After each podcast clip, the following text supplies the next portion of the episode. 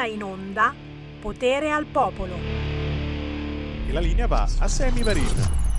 Non mollare, non mollare, non mollare, potere al popolo, potere al territorio. Un saluto da Sammy Varin. Sì, sì, sì, sono, sono lontano, lontanissimo. Sono qua, sono qua, non mi vedete. Canale 252 del vostro televisore, oppure sulla Radio DAB, oppure su www.radiolibertà.net. Ci sono, ma non ci sono. No, sto scherzando, nel senso che abbiamo avuto qualche problema tecnico, lo ricordo ai nostri ascoltatori, per cui alcune trasmissioni magari non sono in diretta dallo studio principale, ma sono da remoto. In realtà io ci sono, sono qui vicino a voi e più tardi ve lo dimostrerò. Intanto, chiaramente è giovedì, piatto ricco Nicifico. Abbiamo da divertirci anche quest'oggi con tanta attualità, ma essendo giovedì, tra pochi minuti parleremo anche di disabilità.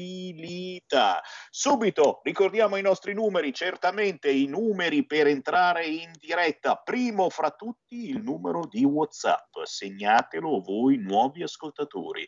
346 642 7756. I vostri messaggi, anche audio, anche video, su qualunque argomento saranno letti dal sottoscritto scritto sotto Sammy Varin, ma non mancheranno interlocutori di lusso con Andrea De Palo tra pochissimo, con Marzio Muscatiello, presidente di Azione Disabili ODV, ma soprattutto eh, c'è anche il Focus. E come? Focus Marche, Focus Piemonte, notizie dal territorio. Nel corso della trasmissione di Sammy Varin ci si diverte facendo informazione. Subito la canzone indipendente, che è una super canzone perché è la nuova canzone di Alberto Fortis, Mango, Tango, Cia Cia Cia.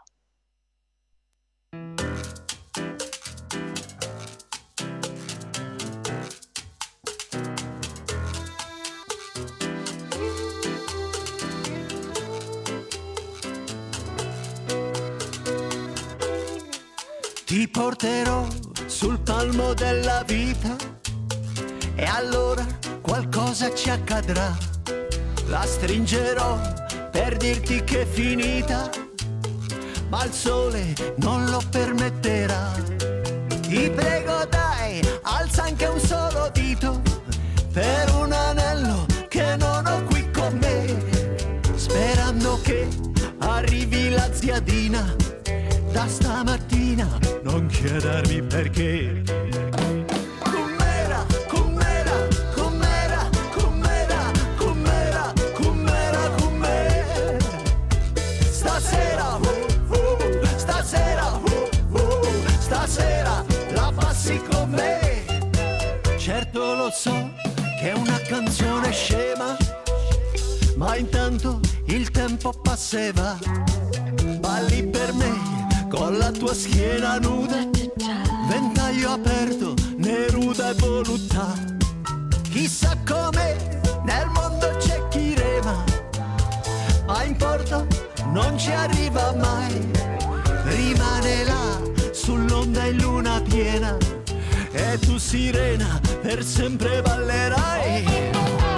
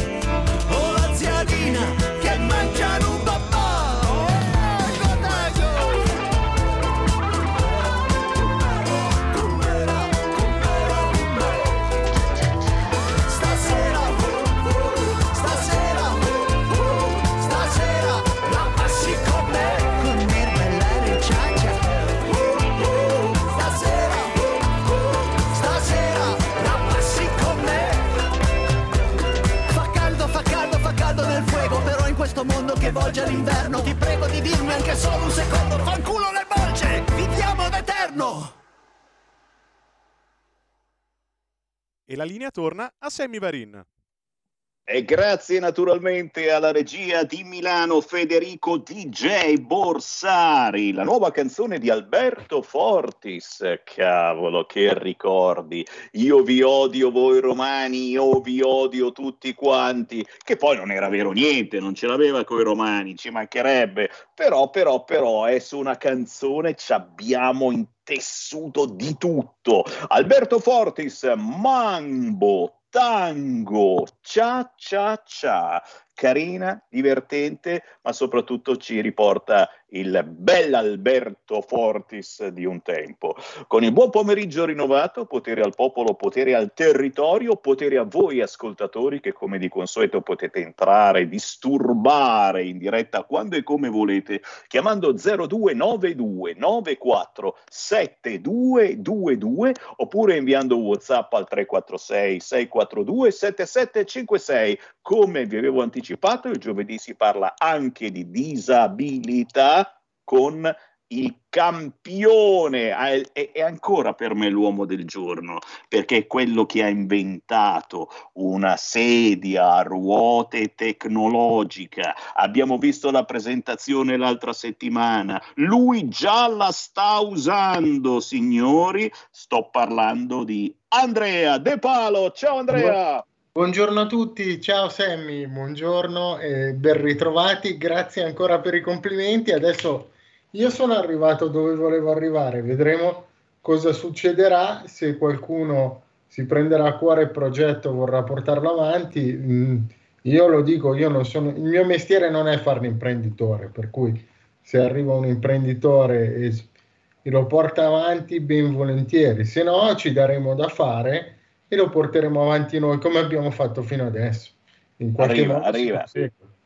Vedrai che arriva e come e chi è curioso naturalmente può trovare informazioni digitando Avancer, scritto Avan CHAIR, Avancer, questo è il nome del progetto che non è più un progetto ma che è realtà. Avremo modo sicuramente di parlarne ancora, signori, eh, perché siamo qua per questo.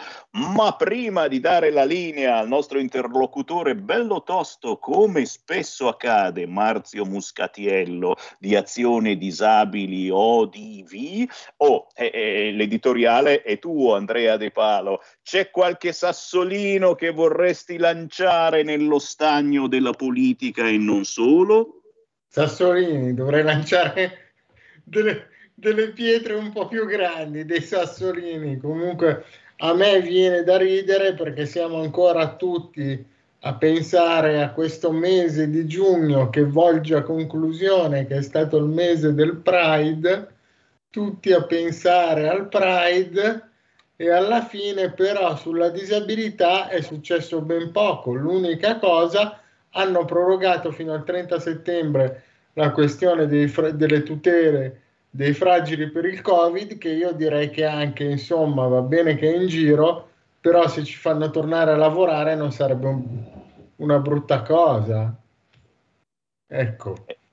Dici niente, e dici niente, signori, è il caso magari di ricordarsi che ci sono tanti disabili che troppo spesso vengono dimenticati perché, perché ci sono altre categorie più importanti. E attenzione, io ho guardato, ho guardato il calendario, ma, ma questo sabato è già il primo luglio e teoricamente i Pride dovrebbero essere finiti, dovrebbero avere finito di fare la loro manifestazione per ricordarci che sono gay, lesbiche o transessuali, che a noi non ce ne può fregare di meno, sono fatti loro. Eh, ma mi risulta che, che, ancora questo sabato ci sia qualcuno eh, che vuole folleggiare in giro per le città. Spero di sbagliarmi. Intanto però, a proposito di incazzarci, eh, facciamo incazzare qualcuno che speriamo rimanga nei ranghi. Abbiamo con noi il presidente di Azione Disabili Marziolino ODV di Matera e tutta Matera trema quando parla lui. Marzio Buscatiello, ciao Marzio. Marzio, ci senti in ritardo? Abbassa il televisore o la radio e sentici direttamente dalla cornetta del telefono. Ciao, ciao Marini. Ciao a tutti Ciao. gli ascoltatori eh, di, di- di- italiani. Di cosa parliamo oggi, Marzio? Va bene, e abbassa, abbassa un attimo. Allora, Bravo. par- parlerò della giustizia italiana che non funziona. Come? E noi ascoltiamo. Allora, parlerò della giustizia italiana che non funziona. Parlerò dei carabinieri che eh, non hanno più il potere che avevano prima. Parlerò di disabilità, di piani PIVA, eliminazione delle barriere architettoniche e parlerò delle donne ammazzate. Diciamo subito che l'Italia, in Italia abbiamo carceri superaffollati, tribunali stracolmi di avvocati e magistrati, ospedali senza medici. Questa è una fotografia che ti dice lo schifo di questa nazione. Poi abbiamo una corsa pazzesca a far politica di gente amante del dio denaro, del dio denaro. E infatti si vede molto chiaro che invece di lavorare per risolvere i problemi del popolo sovrano e stare bene tutti quanti, eh, per far star bene tutti quanti, questi, contro- eh, questi lottano contro il governo che lavora per risolvere i nostri problemi. E di- addirittura questi signori qua prendono 14-15 mila euro al mese soldi nostri e, e questo ci dice assolutamente che siamo nell'assurdo. Come è possibile pagare questa gente che politica fallita che addirittura non vuole risolvere i problemi nostri invece di risolvere perché noi dobbiamo rimanere sempre morti di fame perché altrimenti loro senza noi che moriamo di fame che politica possono fare? Perché risolvere i problemi in Italia non ci vuole niente, possiamo stare bene tutti quanti, se sti qua la finiamo di pagarli e di andare, li mandiamo via tutti, perché bastano, diamo il potere alle donne ormai, questa gente qua deve capire che ha fallito e che non serve più a un cazzo nella vita. Diciamo basta, poi sono tutti magistrati, sono tutti magistrati e avvocati. E la soluzione di questa situazione è quella di chiudere i tribunali, non sappiamo che farcene più. Perché loro e questi qua, questi signori, non fanno altro che pregare la povera gente, prendono soldi dalla povera gente per cause che non si realizzano mai. Addirittura i disabili devono lottare per avere quello che, che tocca per legge e la legge gliela mette nel culo. Lo dobbiamo dire queste cose in Italia. È così, perché la legge, il disabile che lotta per avere quello che tocca, tocca per legge, è vergognoso fatto che un disabile lotta, perché i diritti dei disabili li devono risolvere questi politici di merda che stanno al, al potere e che vanno ai pollai vanno ai pollai a, pa- a parlare e dire stronzate, prendono 2500 euro. Ecco, io naturalmente ti interrompo, Marziolino, per cercare di tenerti tranquillo, perché la nostra è una radio libera, giustamente eh, si può dire quello che si vuole, ma eh, le parolacce normalmente le dico io. Finché le dice Sammy Varin, si becca Sammy Varin la querela, ma se le dice qualcun altro e poi magari se, la- se le, se le becca la radio e non va certo bene. Quindi eh, restiamo, restiamo nella radiofonia, come si dice, con tanta fatica, perché, perché capisco eh, sono problematiche che fanno arrabbiare e fanno arrabbiare me, che eh, sono, eh, co- come si dice, normodotato, si dice, è un bruttissimo termine, ma si dice così, posso immaginare chi ha una qualunque forma di disabilità e chi magari la disabilità ce l'ha molto grave. Eh, molto spesso eh, io eh, vi guardo e dico come cacchio fanno a restare calmi. È vero, è vero, però, però, c'è il rovescio della medaglia che quando poi non sei più calmo e quando vai troppo sul pesante eh, ti accusano di essere andato sul pesante. È triste, ma è così. Barziolino, ancora a te il microfono. Allora, eh, diciamo, la, la soluzione eh, diciamo ora calmiamoci un attimo, diamo la soluzione perché purtroppo qua bisogna risolvere questi problemi qua. Allora la soluzione è, è secondo me che bisogna dare molto potere ai carabinieri. E facciamo un esempio molto semplice, delle donne che vengono ammazzate, no? Allora, se il, il carabiniere eh, ha il potere decisionale eh, e non deve dipendere dalla magistratura, dalla procura, e quindi la procura eh, l'abbiamo mandata a benedirsi, e allora il carabiniere, la donna che deve essere ammazzata, che il marito non la tratta bene, va dal carabiniere il carabiniere, il comandante, la sente, ascolta parlare, nell'ascoltarla parlare già dice al suo uh, diciamo, sergente, prendi la, la, squadra, vai a prendere il marito del signore, nel frattempo la vanno a prendere, lo mettono in galera nella caserma e la moglie tranquilla dice le cose come vanno. Dopodiché quindi abbiamo già salvato una vita umana, abbiamo preso questo signore che, eh, che è maleducato, che alza le mani alla donna e, e quindi lo tengono in galera fino a quando lo mettono la testa a posto se non la mette la testa a posto ne va a fare in culo e metterla in galera. E così salviamo, risolviamo i problemi, salviamo le vite umane. Non c'è altra alternativa. I carabinieri non possono dipendere dalla procura, dal procuratore della Repubblica di turno. Il carabiniere della, deve essere al di sopra dei procuratori, al di sopra del, dei magistrati, perché anche loro devono essere arrestati. Perché i danni che hanno procurato questi magistrati sono enormi. Un esempio ve lo faccio per tutti, vale per tutti. Cioè eh, la democrazia cristiana, è, è, è, la democrazia cristiana, questi magistrati hanno fatto un colpo di Stato per far fuori la democrazia cristiana di De Gasperi. E questa la, loro sono la rovina dell'Italia, punto e basta. Se una, un disabile incontra una barriera, un ostacolo durante il, il, il, il tragitto, perché noi dobbiamo essere indipendenti, anche perché se lo Stato ci regala la carrozzina elettrica e dobbiamo essere, uscire per fatti nostri, eh, noi troviamo, noi troviamo una barriera architettonica.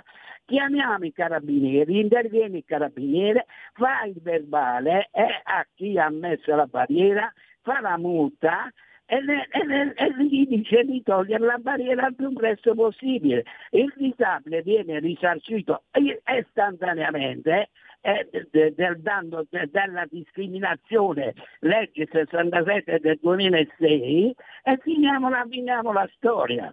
Non possiamo noi diciamo, fare la denuncia, eh, poi il magistrato è di quel partito, quello è dell'altro partito, allora qua non possiamo andare in galera il sindaco perché il sindaco è di quel partito e poi il presidente della regione che deve eh, controllare i sindaci e non lo controllano. Cioè, ma non è possibile che qua si porta avanti una stronzata del genere. Ad esempio, Matera, capitale della cultura, è piena di barriere architettoniche non lo dico io, ma l'ha detto la, la Presidente del Consiglio dei Ministri e che il dottor Varin l'ha letta pure, dove dice, caro signor Presidente Muscatello Marzio di Azione di Sapri, ha pienamente ragione, Matera non ha attuato i piani PEPA. Allora, se Matera non ha attuato i piani PEPA, come è diventata capitale della cultura?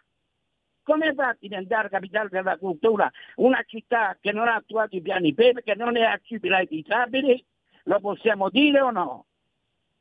Invece qua purtroppo non si può parlare. Cioè io, diciamo, i colletti bianchi hanno diciamo, murato eh, Marziolino, presidente di Azione Disabili, perché nessun giornale deve, dire, deve parlare di Marziolino, nessuna televisione privata deve parlare di Marziolino. Questo è, è quello che sta succedendo qua quella che poi è realmente la Basilicata. La Basilicata non è una regione, è una prigione in mano a colletti bianchi. Chiaro, chiaro, chiaro, chiaro e capisco, capisco la sensazione di frustrazione che si ha anche mh, per chi abita in determinate zone d'Italia dove i disabili sono ancora più dimenticati di quanto lo siano in altre zone. E io ringrazio naturalmente Marzio Muscatiello, presidente di Azioni Disabili Marziolino ODV di Matera. L'ultima battuta chiaramente per Andrea De Palo. Andrea. Eccomi, allora io capisco la frustrazione di Marzio, non capisco alcune teorie sull'abolire la magistratura, dare piena libertà ai carabinieri, perché mi ricordano quasi le teorie di Murray Rothbard dell'anarcocapitalismo quando diceva che ogni cittadino dovrebbe avere la propria, eh, il proprio esercito e la propria sicurezza privatizzati. Quindi, insomma, se c'è un ordinamento, per quanto imperfetto, nel solco di quell'ordinamento e di quelle leggi si deve restare. Però ancora il mio invito è Marzio, io capisco la tua frustrazione, ma devi cercare purtroppo di dialogare con queste persone, per quanto magari non facciano esattamente quello che vuoi, ma eh, purtroppo, per fortuna, dipende da chi ti capita, le leve del potere sul territorio sono in mano ai sindaci e alla politica, per cui bisogna parlare con i vari sindaci, assessori e le varie persone, cercare di costruire qualcosa facendo capire anche a loro che può andare a beneficio di tutta la città e magari perché no anche della loro carriera politica se si fanno vedere degli amministratori bravi e capaci. Io direi che prendere la cosa così e mandare tutti a quel paese, oltre al rischio di querele, non mi sembra neanche produttivo per essere ascoltati. Tutto qua. E abbiamo visto, abbiamo visto in effetti che eh, chi ha basato la sua politica sul famoso vaffa alla fin fine è, ha avuto un'esplosione di pochi mesi, pochi anni se volete, e poi è assolutamente sparito dalla circolazione. Sì, è vero, mh, mm, comunicare è sempre più difficile e bisogna sempre alzare la voce e magari dire qualche parolaccia perché eh, qualcuno si giri e, e, dica cosa sta succedendo. Poi però ci vuole eh, dialogo e, e, e sopportazione questo è il termine più brutto che però eh, molti di voi ce l'hanno e ne fanno una forza, come certamente Marzio Muscatiello, come certamente Andrea De Palo. Vi ringrazio per essere stati con noi, alla prossima settimana. Grazie a tutti, alla prossima, buona giornata. Stai ascoltando Radio Libertà, la tua voce libera, senza filtri né censura. La tua radio. Stai ascoltando Radio Libertà, la tua voce libera, senza filtri né censure, la tua radio.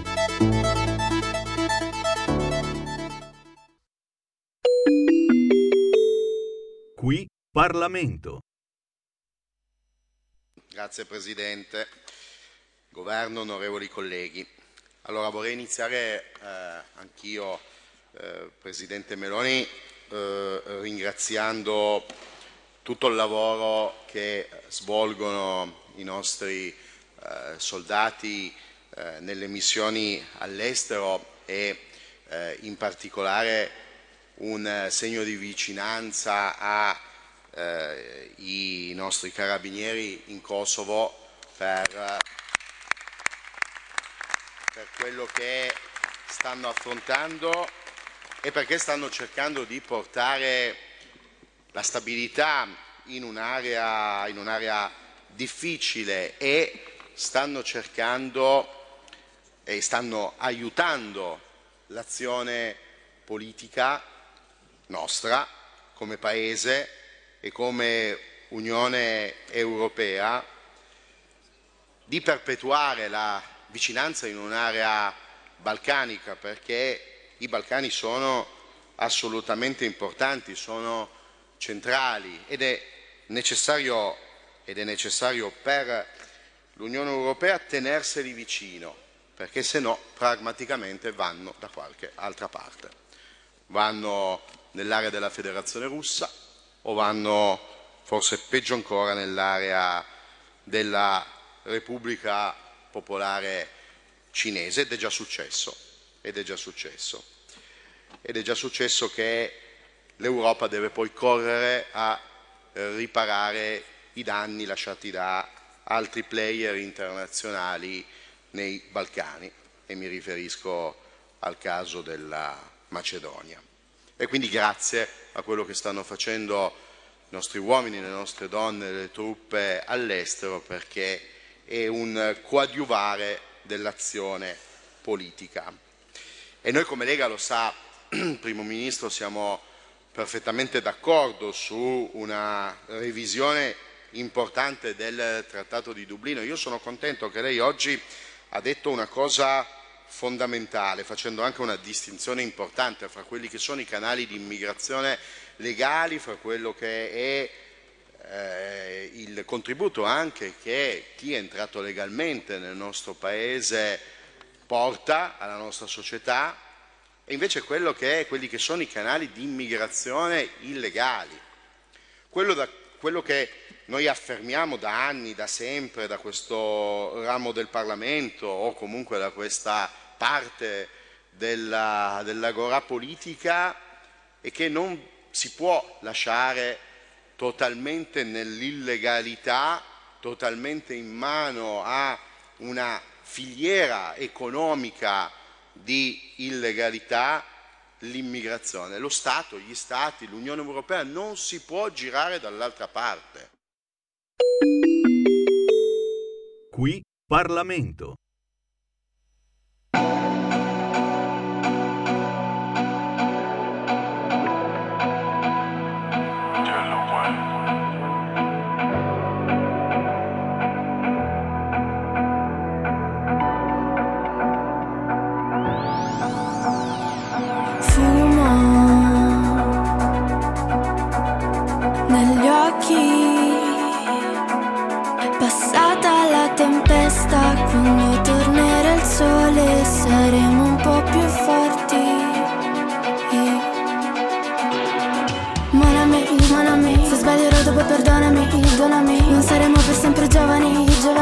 Non ci passerà mai quella voglia di cambiare Un mondo che è già cambiato. Me ne sono accorto solo perché l'ho guardato. Il futuro ora lo vedo però è delicato. Tu mi guardi poi mi dici noi che ne sappiamo C'è alta marea Ho cancellato tutto adesso sto in apnea. Tornerò a galla solo quando sarà sera. Ci sarà luna piena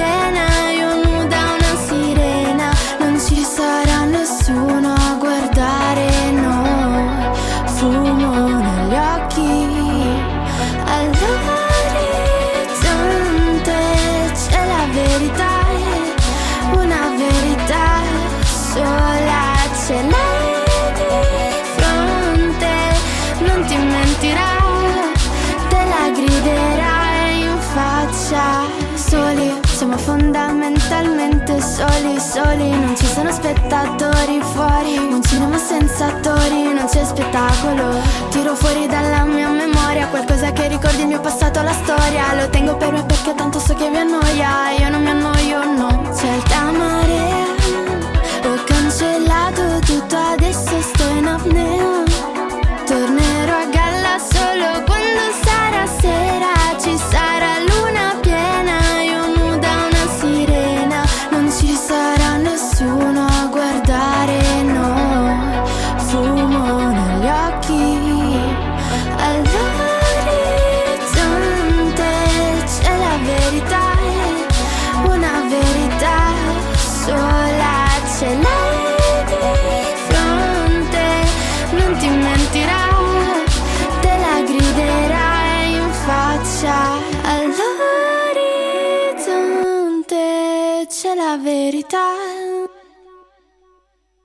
E la linea torna a Sammy Varin. Grazie alla regia di Milano siamo tornati quasi alla normalità, quasi, eh, perché quando c'è Sammy Varini in onda non possiamo di es- dire di essere eh, proprio eh, nella radiofonicità più pura. No, no, no, dobbiamo cercare anche oggi di trasmettere controinformazione, anche musicale. E in effetti questa è Camilla Guido, arriva da Lecce Fumo negli occhi, la sua ultima canzone, ha raccolto più di 36.000 visualizzazioni in un mese. Uella! Classe 2004, il desiderio di cambiamento può attuarsi solo grazie alla nostra forza interiore. E mi raccomando, forza Camilla Guido, perché in questi giorni la Camilla ha la maturità. Vai, vai, vai. Un grande saluto naturalmente a tutti i giovani che stanno sostenendo gli esami e facciamo il tifo anche per voi. Ma adesso alle 13.37 facciamo il tifo per il territorio, perché la mia trasmissione è puro territorio Ora c'è Focus Piemonte. Montagne Va ora in onda Focus Piemonte. Piemonte. Ed è sempre un piacere, signori, quando si parla di territorio nord, centro, sud, ascoltare le vostre voci. Perché? Perché le vostre segnalazioni sono sempre in primo piano attraverso telefono chiamando il nostro centralone allo 0292947222 o attraverso WhatsApp scrivendo un messaggio al 346 642 7756 entrate in onda con noi e con i nostri interlocutori. Ora tocca al capogruppo della Lega in Regione Piemonte Alberto Preioni ciao Alberto. Ciao, ciao, buongiorno a tutti. Grazie per essere con noi, signore e signori. I congressi, e vai, si stanno celebrando un po' in tutta Italia i congressi della Lega in questo periodo. Eh, ci sono congressi locali, in cui eh, viene scelto il nuovo segretario eh, della città, della provincia, ci sono congressi nazionali, eh, e li chiamiamo ancora così, quando si decide chi è il segretario della Lega in una regione. Beh, signori, proprio domenica scorsa c'è stato il bellissimo congresso della Lega in Piemonte con un nuovo segretario si fa per dire perché è il più bravo, è ancora lui, ma sto zitto, do la parola ad Alberto Preioni perché Alberto Preioni c'era e qualcuno di voi sta già vedendo le immagini che stanno scorrendo sul canale 252 del televisore e su tutti i social. È stata una domenica bellissima. Alberto, da dove partiamo?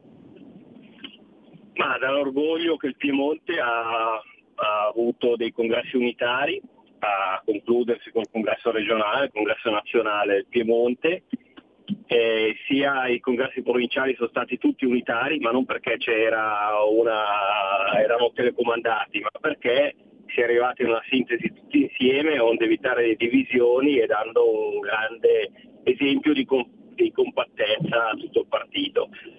Avere un fuoriclasse della politica come Riccardo Molinari è stato facile insomma, individuare che fosse lui a proseguire come segretario, perché innegabili sono le sue capacità, è un ragazzo come me, ha un anno in meno di me, ha 40 anni, eh, siamo cresciuti insieme nei giovani padani, è leghista da una vita e penso che chi ha sentito i suoi discorsi alla Camera e quando lo, sente a porta a porta e in qualsiasi trasmissione viene invitata si vede che insomma è un politico con la P maiuscola ed è veramente un ragazzo capace in gamba, quindi un patrimonio per la Lega Piemonte che ci teniamo stretto, che deve essere assolutamente patrimonio della Lega in generale, perché le persone capaci, i ragazzi capaci eh, devono insomma essere quelli che ci danno la guida e ci fanno vedere la via eh, per come agire nella nostra azione politica. Quindi siamo contenti e orgogliosi di aver avuto dei congressi unitari eh, siamo contenti e ci siamo tenuti stretti Riccardo Molinari riconfermandolo alla guida del partito piemontese. Piemonte che è un, part- un territorio eh, importante per, tutta, per tutto, tutta l'Italia, per tutto il nord Italia, perché è una di quelle regioni trainanti dell'economia italiana Piemonte che però ha anche una forte vocazione agricola, rurale, eccetera, eccetera, un patrimonio inestimabile enogastronomia, eccetera, eccetera, un Piemonte che viene da radici lontane, da radici autonomiste, perché l'abbiamo fatto a Chivasso, perché c'è stata la carta di Chivasso in epoca della resistenza, noi abbiamo avuto uh, un sacco di repubbliche partigiane, la più importante è quella Catania dell'Ossolo, i 40 giorni di libertà, quindi c'è una forte ascendenza e noi come la Lega non abbiamo nessun problema a dirlo, antifascista del nostro Piemonte, ma c'è anche una forte ascendenza che in alcuni passi della storia si è sovrapposta, eh, autonomista eh, del nostro territorio, perché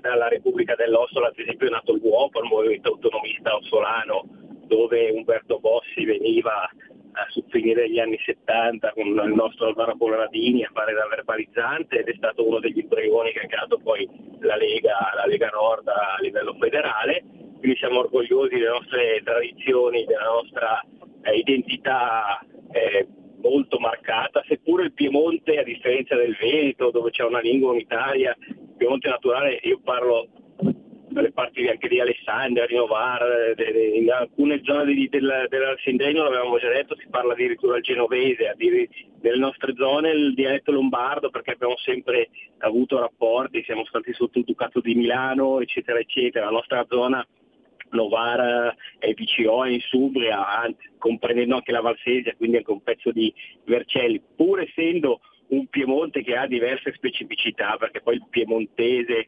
puro, insomma, è la zona eh, di Torino, del Cunese, è la zona di parte dell'Alessandrino, eh, c'è una forte identità, eh, c'è una, un forte riconoscersi in questo, eh, l'identità, la storia, la tradizione, le nostre radici penso che siano le basi di, di, di, di per porre, eh, per guardare al futuro.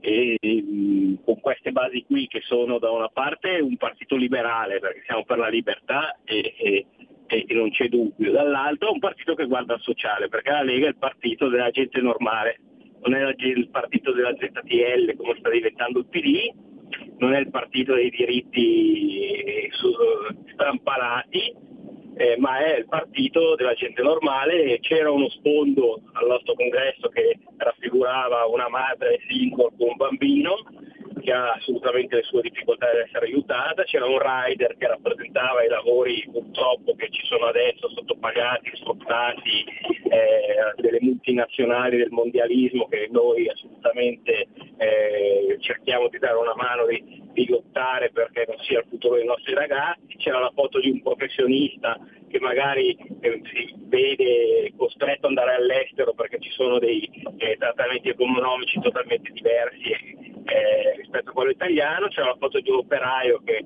eh, è uno de, de, della parte fondamentale dei nostri elettori, c'è la foto di un agricoltore, la foto, il disegno la rappresentazione dell'agricoltore perché l'agricoltura, ribadisco, in Piemonte è parte fondamentale eh, del, della nostra storia, del nostro tessuto produttivo, del nostro DNA. Io ti sto ascoltando e ti sto ringraziando perché, perché, ci stai regalando un panorama bellissimo di quella che è la Lega Piemontese, ma non soltanto piemontese, eh. ci stai raccontando anche molti motivi eh, per cui gente da ogni dove si è avvicinata alla Lega in questi ultimi decenni, non soltanto dal nord, ma anche dal centro, dal sud. Buona politica sicuramente, ma anche grandissimo amore per il proprio territorio, per le proprie tradizioni. La difesa del nostro territorio deve partire tutti i giorni da questo. E lo diciamo, non tutti i partiti, non tutti i movimenti amano così tanto il proprio territorio e c'è qualcuno che preferisce, diciamo così, altre categorie, eh, altre situazioni lontanissime mh, dalle esigenze del vivere comune, ma ci torniamo quotidianamente su queste argomentazioni. Intanto chi ci sta ascoltando in diretta sono le 13.46, potete entrare in onda con noi chiamando 0292947222 oppure inviare un messaggio WhatsApp al 346 642 7756 ci stanno arrivando ci stanno arrivando tanti, tanti messaggini di complimenti perché, perché molti di voi eravate presenti a questo congresso della Lega di domenica scorsa in Piemonte. E allora torniamo proprio eh, su questo argomento Alberto, eh, gli interventi, gli interventi che ci sono stati, eh, quale eh, ti ricordi maggiormente perché è stato particolarmente eh, interessante, forte e magari ha suscitato anche eh, dibattito, perché poi gli interventi vengono eh, riascoltati, eh, vengono meditati e servono all'intero movimento per andare avanti, per capire dove sta andando, per migliorare, per capire se si sta sbagliando. Preioni. Ma gli interventi sono stati tanti, articolati dalla militanza chi ha un incarico. Noi abbiamo 1200 militanti e più di 500 hanno un incarico, che sia il consigliere regionale, parlamentare europarlamentare, o il sindaco, o il presidente di provincia o il consigliere di un piccolo comune. Quindi siamo orgogliosi di avere anche un patrimonio grande di amministratori. C'è stato un eh, militante storico di Torino che ha quasi 90 anni ma molto lucido che pone appunto l'accento sul ritornare o evidenziare in maniera pesante il discorso delle tradizioni, il discorso della nostra identità. La Lega prende consenso, ritorna al consenso se fa quello che è la Lega. La Lega deve fare la Lega per riprendere il consenso. Eh, il sindacato del territorio, sapendo che eh, abbiamo appunto eh, radici lontane e una tutela del territorio che tutti gli altri non hanno. Non dobbiamo scimmiottare la destra perché per chi è di destra c'è Fratelli d'Italia, ma la Lega non è una succursale di Fratelli d'Italia o non arriviamo da gli stessi eh, stessi passaggi storici. La destra è nazionalista, la destra è statalista, la Lega è autonomista, è federalista, è per le autonomie, è per le centri di decisioni vicino al popolo, vicino alla gente, è una concezione diversa. Poi siamo in un governo insieme, convintamente, governiamo un sacco di regioni insieme, un sacco di comuni insieme, ci mancherebbe, eh, non sono di certo i nostri nemici ma sono assolutamente i nostri alleati, ma partiamo da due presupposti diversi perché mh, ribadisco la Lega deve fare la Lega e deve essere il partito del territorio, delle autonomie, eh, del, del, rafforzare i centri decisionali di spesa vicino ai cittadini perché così efficientiamo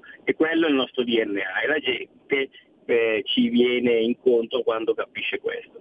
Ci sono stati tanti interventi, oltre a questo militante novantenne iperlucido, c'è stato è arrivato con noi Crippa, il vice segretario federale, c'è stato Borghi, c'è stato eh, Bagnai, eh, quindi esponenti insomma, di primissimo piano, il segretario federale eh, Matteo Salvini che ha assolutamente fatto un quadro eh, generale molto importante, ha parlato anche di quello che sta facendo il Ministero delle Infrastrutture, lo continuo a dire, lui è apprezzato per il pragmatismo leghista anche dalla sinistra, da Gianni di, da Toscana, dal sindaco Lorusso di Torino, quindi vuol dire che sta facendo veramente bene. Eh, ci sono stati tanti passaggi dei segretari provinciali, di tanti nostri eletti, eh, cos'è che abbiamo fatto alto?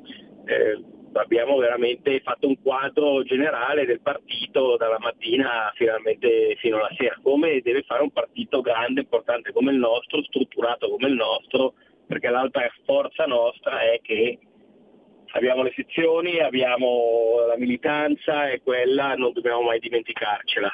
Dobbiamo sapere che la Lega è forte se abbiamo il militante che attacca il manifesto, che fa il gazebo, che insomma fa eh, porta avanti la, la le, le, le, fa sapere le buone notizie del tanto, del tanto, che si fa, delle tante iniziative che si fanno e è fondamentale avere un rapporto costante con nostra, le nostre sezioni. Quello eh, la politica come si faceva una volta, quindi va bene i social, i social vanno bene per Matteo Salvini, per altri che hanno una, una capillarità incredibile, ma i militanti, i nostri eh, amministratori, meglio che usino un po' meno i social ma siano in mezzo alla gente, perché la gente si apprezza così.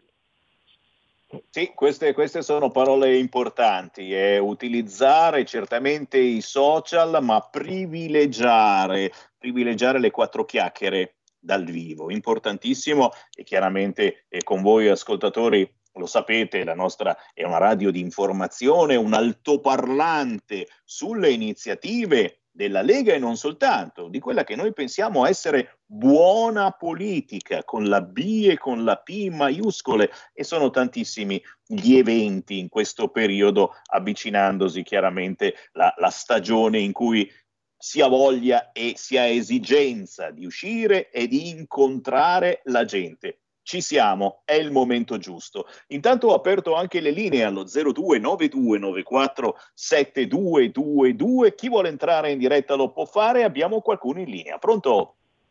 Pronto Presidente, ciao, sono Sergio da Bolzano.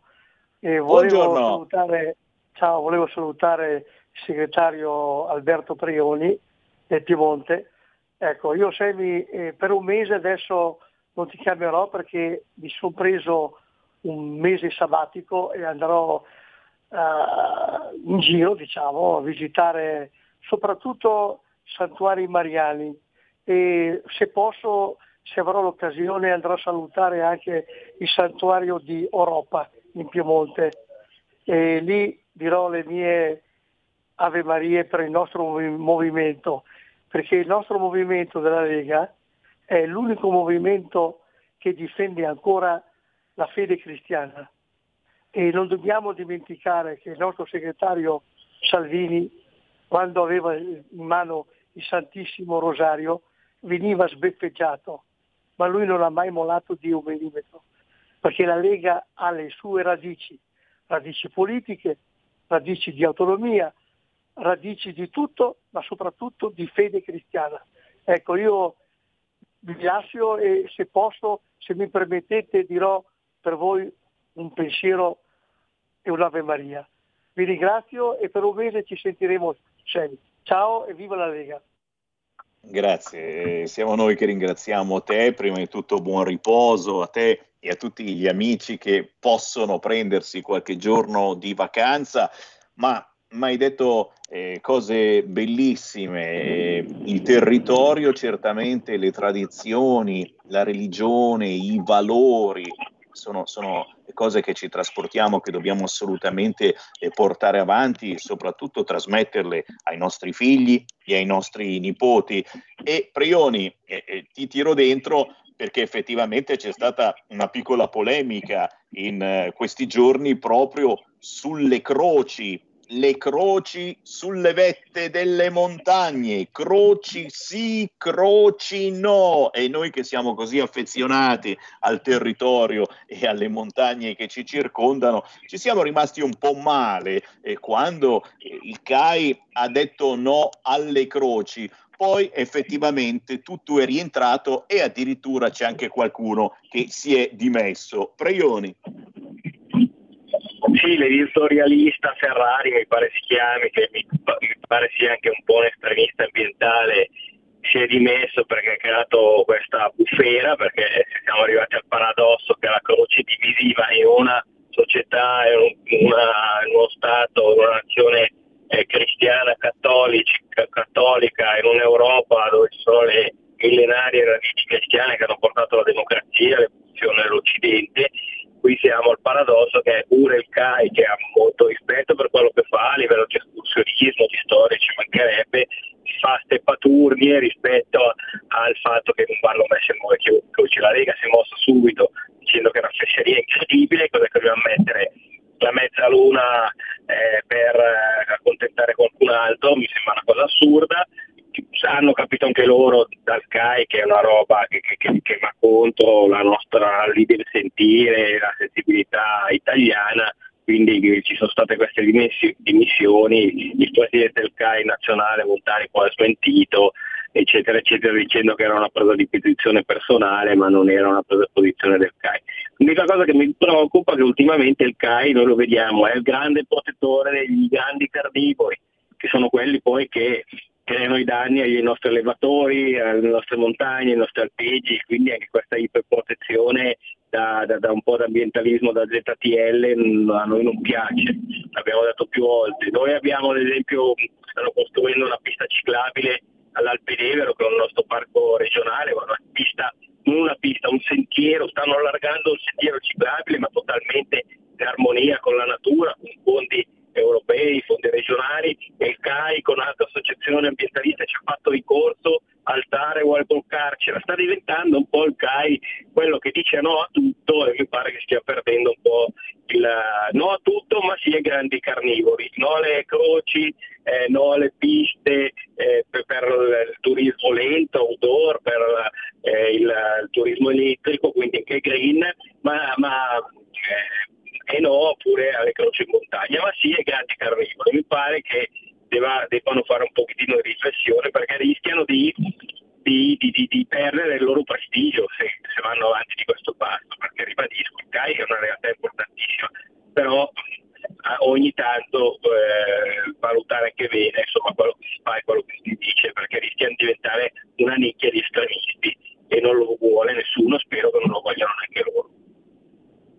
È minimo, è minimo e la Lega serve anche a questo, ogni tanto a risvegliare determinate istituzioni, associazioni, ai quali uno in buona fede eh, si iscrive molto volentieri a volte perché difendono questa o, o quell'altra cosa, cause bellissime e, e quali, alle quali noi ci avviciniamo e, e, magari non veniamo a sapere altre cose. È il bello il bello della Lega, il bello di questa radio che eh, dalla Lega è nata e poi eh, si è allargata una controinformazione di area potentissima e che queste segnalazioni le lanciamo ogni giorno. Poi decidete voi da che parte stare e soprattutto da che parte stia veramente la verità, perché come dico sempre la verità secondo me sta nel mezzo. Qui ci fermiamo, non posso che ringraziare il capogruppo della Lega in Regione Piemonte Alberto Preioni e chiaramente chi è curioso del congresso che si è appena celebrato domenica scorsa faccia un giro sulla pagina Facebook della Lega Piemonte, lì trovate tutto. Grazie Alberto, buon lavoro. Grazie a voi, grazie per la chiacchierata. Da oggi la tua radio è ascoltabile anche con la televisione in digitale. Sul telecomando della televisione digitale o del tuo ricevitore digitale puoi scegliere se vedere la TV o ascoltare la radio. Risintonizza i canali radio e troverai anche Radio Libertà, canale 252. La tua radio.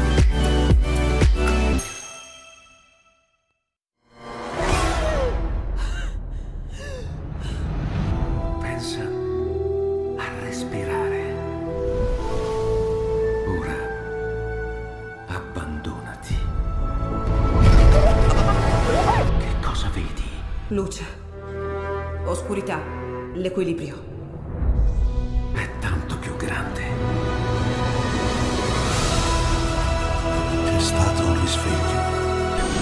Hai sentito? Conosco una sola verità.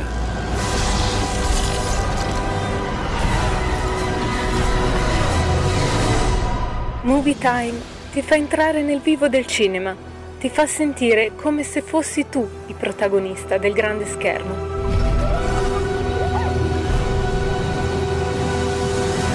Ogni sabato dalle ore 16. Stai ascoltando Radio Libertà. La tua voce libera, senza filtri né censura. La tua radio. Coming Soon Radio, quotidiano di informazione cinematografica. Nel 213 a.C. Archimede costruì il quadrante in grado di cambiare la storia. Indiana Jones. Questo l'ho cercato per tutta la vita. E il quadrante del destino. Tu l'hai rubato. E poi l'hai rubato tu. E poi l'ho rubato io. L'ultima avventura. Indiana Jones e il quadrante del destino. Dal 28 giugno al cinema.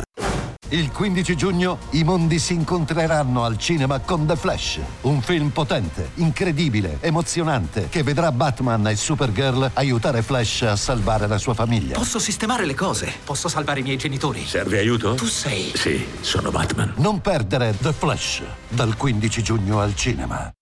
Jennifer Lawrence, come non l'avete mai vista. Siamo tanto preoccupati per nostro figlio. Non esce dalla camera, non esce con le ragazze, non beve. Quindi volete che usciamo, ma intendete che usciamo o usciamo? Uscite fino in fondo. Lo faccio uscire di testa. Una sfida tutt'altro che semplice. Scioglilo un po'. Il ragazzo è in scopa. Fidanzata in affitto, dal 21 giugno, al cinema. Qui Parlamento. molta pacatezza, con eh, molta tranquillità dal punto di vista politico. Chi ancora oggi vuole regole non certe all'immigrazione illegale è il primo responsabile delle morti nel Mediterraneo. Chi vuole che l'immigrazione sia in mano ai trafficanti, alla criminalità organizzata dei paesi del Centro Africa, in contatto con la criminalità organizzata di alcune parti del nostro paese, ha le mani sporche di sangue. E dall'altra parte vi siamo noi che chiediamo regole e che cerchiamo tutti gli, permettetemi, stratagemmi, ma stratagemmi non sono, ovviamente sono politiche necessarie per arginare questo flusso di immigrati e per ristabilire anche in questo versante l'ordine internazionale, perché anche qui si parla di ordine internazionale e l'Italia è ovviamente in prima linea. Allora ribadiamolo con forza che i confini dell'Italia sono i confini dell'Europa e quindi bene qualsiasi piano e qualsiasi politica per andare nella direzione di difendere i nostri confini. E vi sono importanti novità anche in questo vertice europeo, la discussione va avanti su tutta quella che è la politica europea, la politica economica europea, quella che deve essere la nuova governance europea. E io penso sinceramente che oggi parlare di MES ma sia assolutamente fuori luogo e sia strumentale da parte delle opposizioni. Stiamo parlando di qualcosa di molto più importante. Stiamo facendo dei ragionamenti di macrosistema, stiamo parlando della riforma della governance europea, di una nuova governance che rivoluziona il concetto stesso dell'Unione Europea, perché quando andiamo a rivoluzionare il concetto di patto di stabilità e andiamo ad escludere dal patto di stabilità tutti quelli che sono gli investimenti per la transizione verde, per il digitale, per la difesa, per per le infrastrutture, per migliorare il sistema delle infrastrutture, quando andiamo a dire che tutto quello che c'è stato prima della pandemia e quindi quella rigidità nel dare aiuti di Stato, quella rigidità nei conti dell'Unione Europea. Qui Parlamento.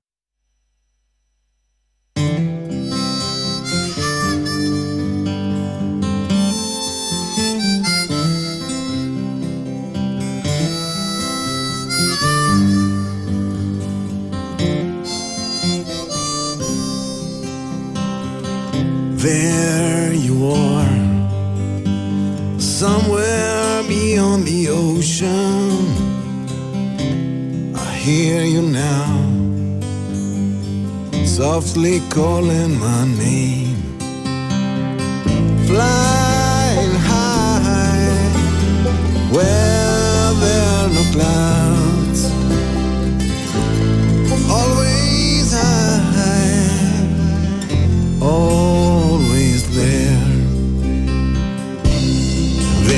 Climb somewhere up on the mountains and even higher.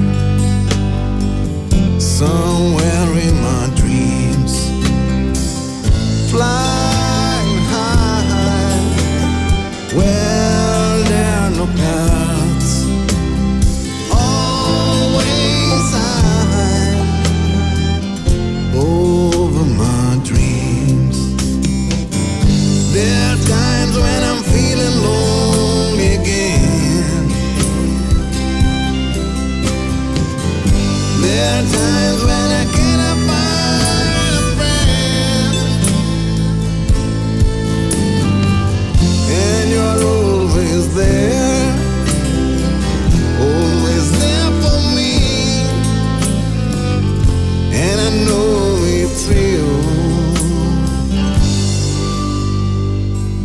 finding love again.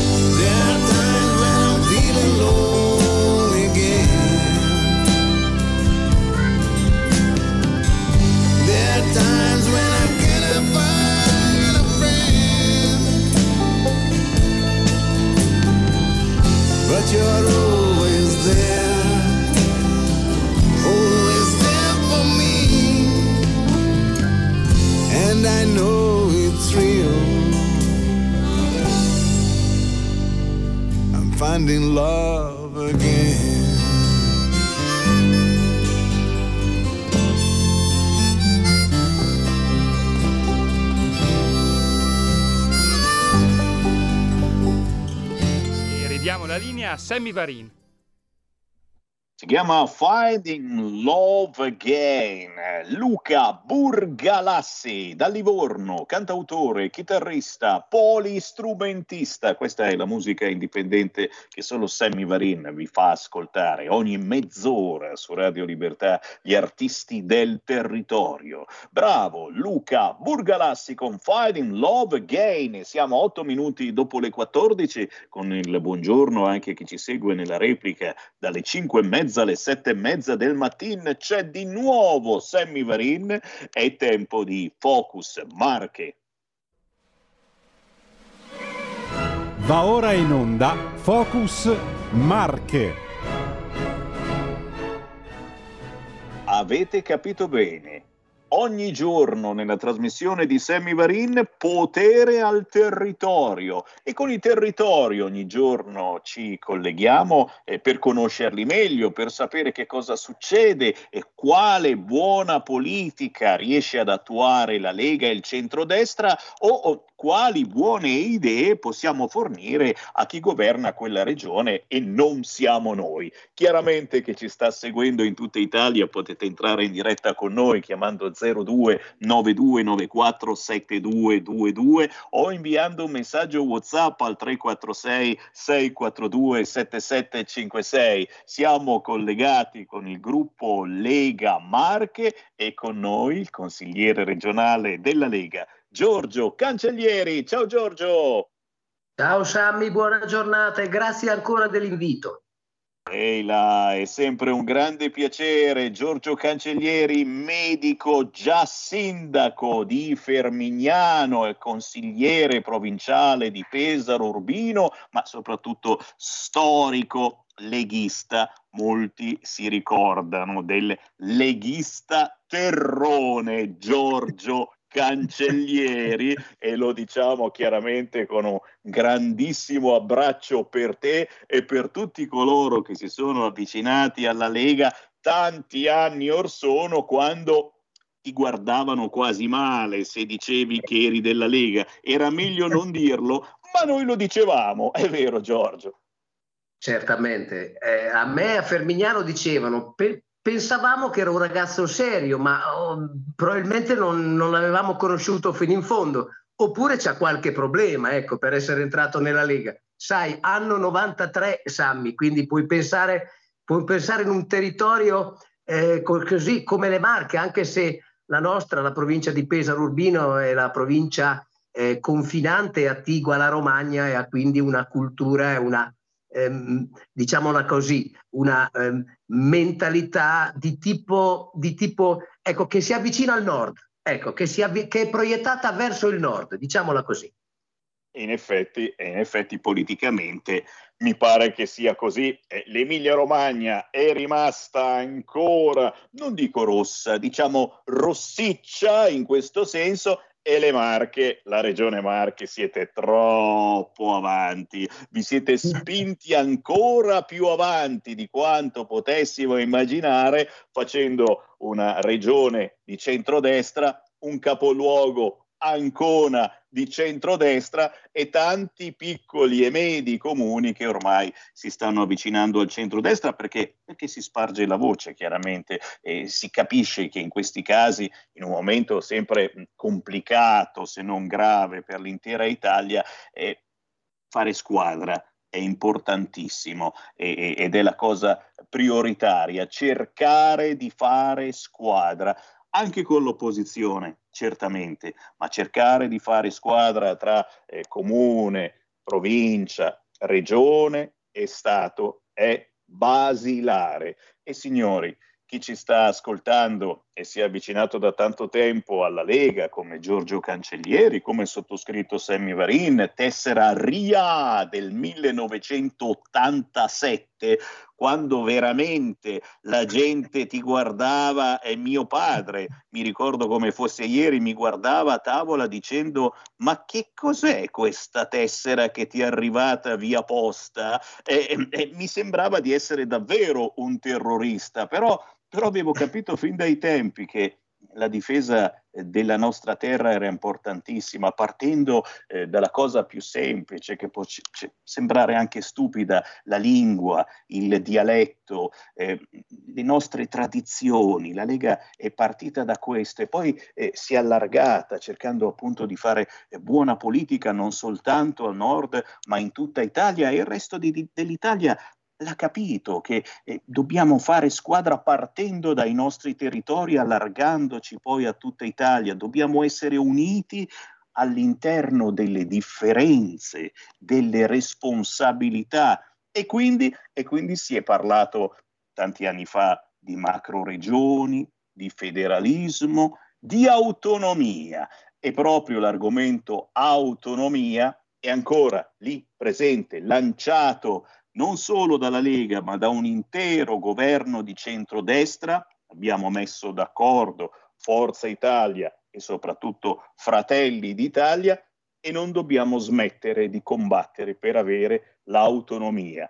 Proprio di autonomia differenziata hai parlato in un bellissimo discorso qualche giorno fa in aula un appassionato intervento sull'autonomia differenziata e stiamo trasmettendo alcune immagini del tuo discorso e chiaramente te ne faccio parlare, ti faccio riassumere eh, questa chiacchierata che avete fatto, non solo tu, ma chiaramente anche gli altri, eh, gli altri esponenti di partito, chi era d'accordo e chi decisamente non lo era. Cancellieri.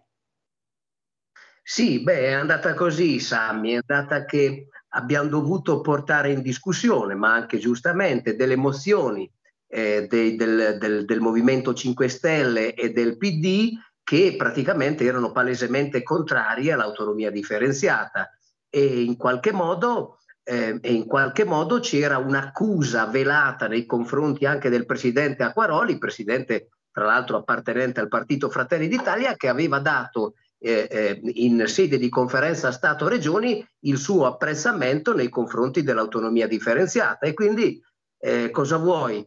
Eh, io come leghista storico sono stato quello indicato rispetto a, agli altri eh, consiglieri regionali a, a intervenire proprio su, su, questo tema che mi vede, come dire, un po' un eh, pioniere della, no, della per aver sempre per essere entrato in un percorso, no, quello della Lega di quei tempi, quello della Lega Nord, e che aveva un progetto ben chiaro in testa, che era quello di trasformare questa Repubblica in una Repubblica federale. Questa era, era, era la sostanza.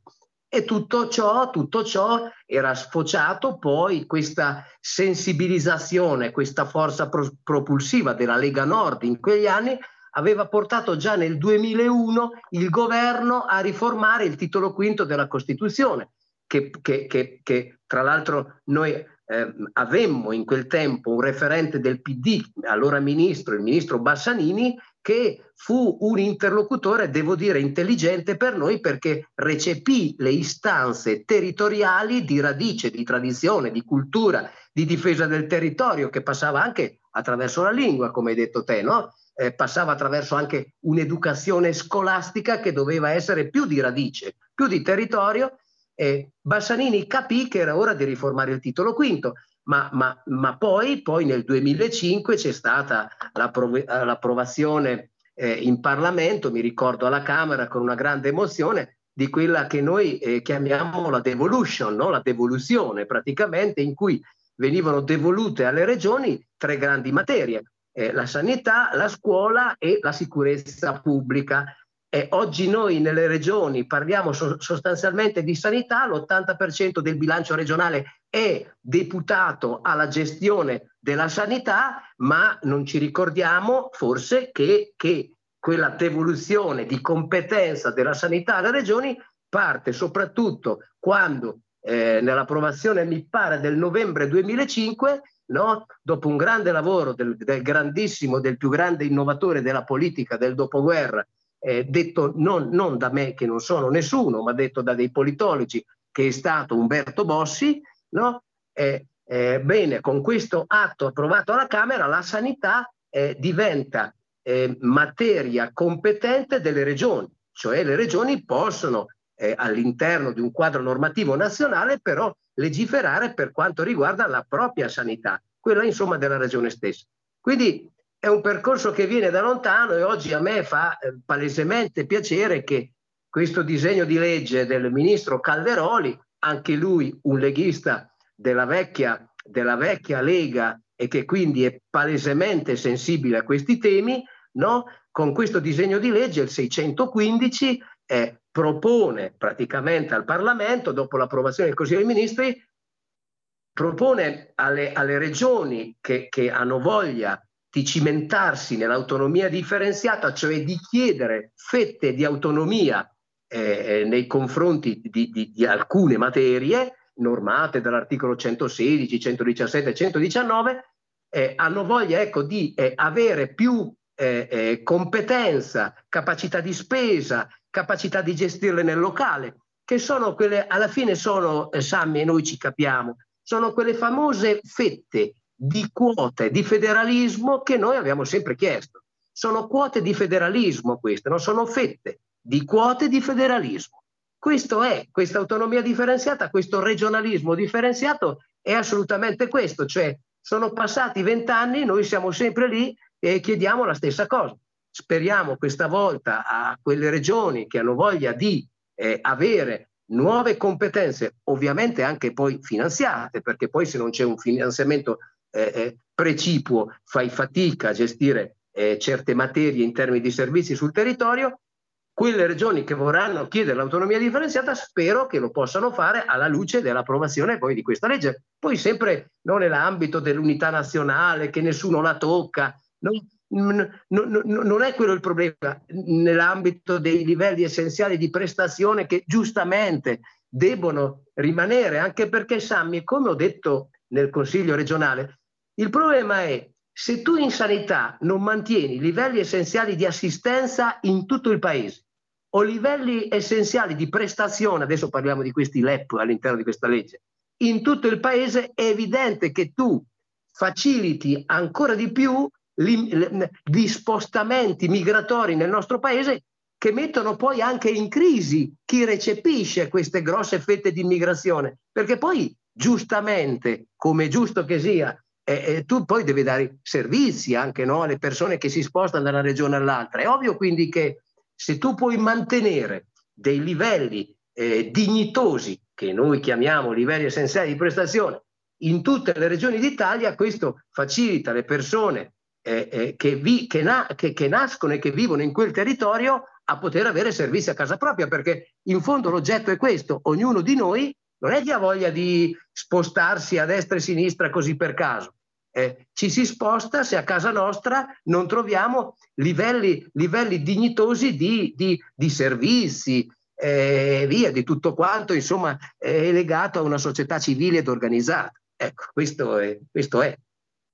E poi, che poi è, anche la paura che si aveva in certe zone d'Italia e che alcuni eh, politici e commentatori avanzavano, eh, la famosa secessione dei ricchi, e cioè che la situazione con l'autonomia eh, in alcune zone d'Italia potesse addirittura peggiorare. E mi sembra eh, che lo abbiamo detto e ridetto, ma lo diciamo ancora una volta, lo stai dicendo anche tu, eh, che ci sono questi LEP, questi eh, livelli essenziali sotto i quali non si può assolutamente scendere.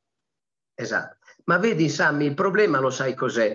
Eh, mm, il, eh, un, un, eh, l'autonomia differenziata porterebbe a responsabilizzare intanto molto di più eh, quei governatori che chiedono l'autonomia perché il governo centrale ti rilascia su, su materie eh, eh, legate all'articolo 116, 17, 19 della Costituzione, ti lascia compe- maggiore competenza e maggiore gestione rispetto a delle materie.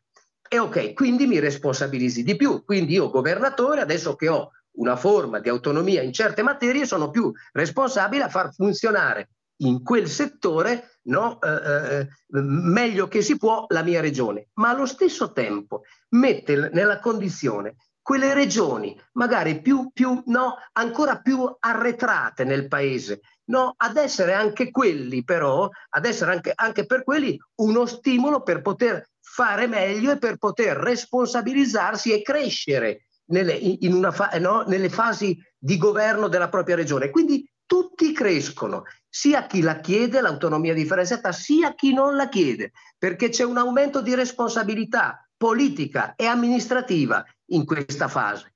No? Quindi credo che sia un volano e uno stimolo per tutti andare in questa direzione. Intanto le regioni che producono di più, che hanno un PIL più elevato, che possono gestire più tasse, io penso che idealmente sia anche più giusto che abbiano anche no, più possibilità di spendere, come dire, il frutto del proprio lavoro nel proprio territorio. Io penso che da un punto di vista ideale non si possa dire nulla, è anche idealmente giusto questo, ma questo servirà anche per chi eh, no, non ha, eh, come dire, quella, quella, quella eh, produttività, quella organizzazione no, territoriale a fare meglio anche nel proprio tessuto, nel proprio tessuto sociale. Io posso anche capire che, ma non è giustificato, che il Sud dica no, che il Sud dica no, lo posso capire, ma non lo giustifico, perché il Sud deve fare un passo avanti, ovviamente, no? e il Nord non deve essere eh, penalizzato da una politica centralista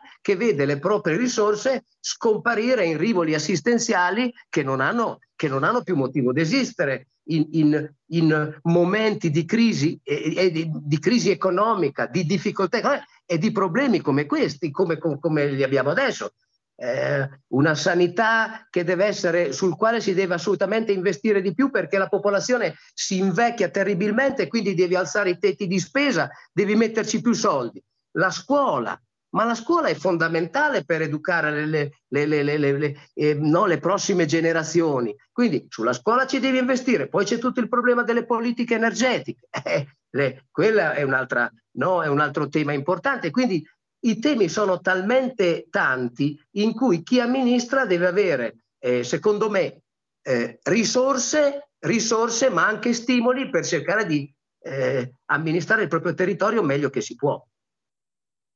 Signori, è una bellissima lezione sull'autonomia che arriverà perché ormai ci siamo e chiaramente una lezione che dovete ripetere e trasmettere ai vostri parenti, amici sparsi mm, per l'Italia. L'esigenza di cambiare, l'esigenza di avere coraggio, bisogna essere coraggiosi e prendersi responsabilità. E purtroppo, certamente, eh, come dicevi, capiamo chi la responsabilità non se la vuole prendere e preferisce delegare, delegare a Roma che non capisce assolutamente nulla dei territori lontani, migliaia di chilometri e quindi molto spesso va alla cieca o a sua volta delega persone che ne sanno ancora meno. torneremo naturalmente su questo argomento. Eh, questa è la radio che è nata come Radio Padania Libera e quindi ha lanciato l'argomento federalismo tanti e tanti anni fa ed è un grande piacere naturalmente continuarne a parlare e parlarne eh, con persone come Giorgio Cancellieri eh, che ci credono immensamente. Giorgio, naturalmente ti ringrazio, ringrazio eh, insieme a te la Lega Marche e tutti i colleghi che in questi mesi eh, ci stanno tenendo compagnia facendo una controinformazione importantissima per la Regione Marche e per tutta l'Italia. Certamente non finisce qui e tra un momento di vacanza e l'altro ci risentiamo sicuramente nelle prossime settimane. Sammy, grazie davvero, veramente gentile, continua con questa trasmissione perché noi abbiamo il dovere di eh, promuovere e sensibilizzare la nostra popolazione a un qualcosa che non è il reddito di cittadinanza, ma è un qualcosa di meritocratico. Il federalismo era nato, era nato semplicemente su, per, per, per, per, da, per, dare merito al territorio. Il territorio più virtuoso è il territorio che giustamente deve avere anche la possibilità di dare ai propri cittadini dei servizi più dignitosi e più avanzati possibili. Il federalismo è nato sulla meritocrazia. Noi continuiamo, l'autonomia differenziata alla fine è questo, è meritocrazia. Chi più produce, chi più produce ha anche un sottinteso diritto ad avere dei servizi più efficaci, più efficienti nel proprio territorio. E noi andiamo avanti così. Grazie Giorgio Cancellieri, buon lavoro. Grazie Sammy, grazie a te, buon lavoro a te. Stai ascoltando Radio Libertà, la tua voce libera, senza filtri né censure, la tua radio.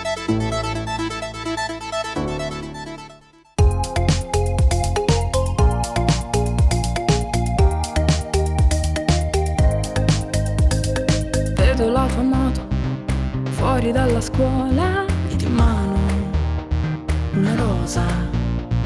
Mi chiedi come sto, chissà dove sta andando. Io sto bene, sto sognando. Vieni e bisbiglia all'orecchio qualcosa che proprio sai non comprende. Mi dici fai presto, non scherzo. Sento che adesso è il mio tempo per viverti dentro, lontana da tutto e lontana dal mondo tu mi porti con te.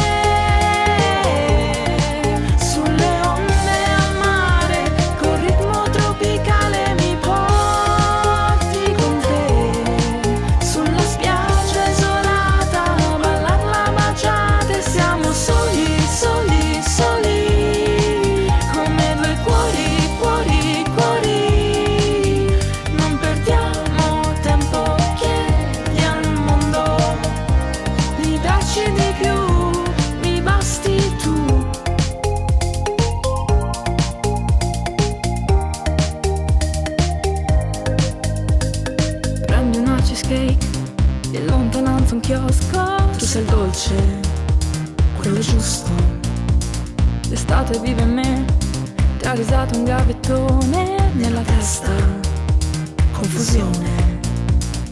Ecco comincia la festa guardando la luna, quel sogno già in testa, ti voglio baciare.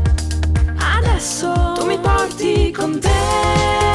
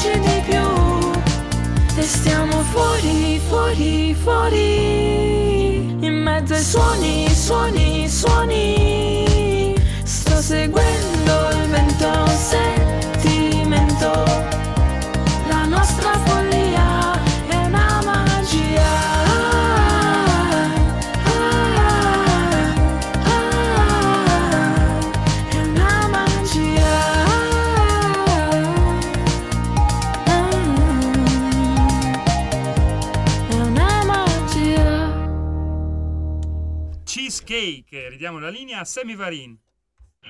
Grazie alla regia di Milano, signori. La musica indipendente ogni mezz'ora non ci lascia mai sempre roba buona. In questo caso è buona davvero, anche da mangiare, perché questo pezzo si intitola Cheesecake.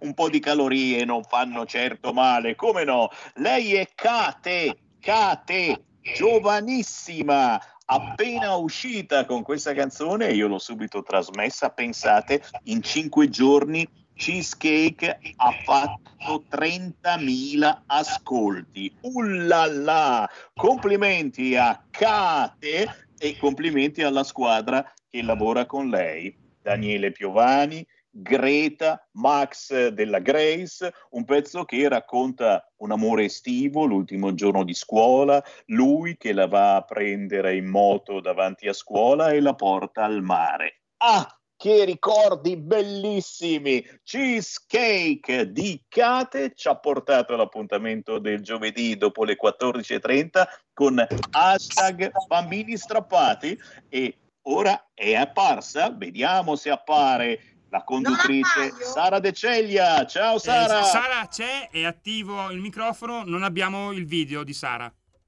Non, avete Non abbiamo il video. Non avete il video, ma io a brevissimo comparirò come per magia.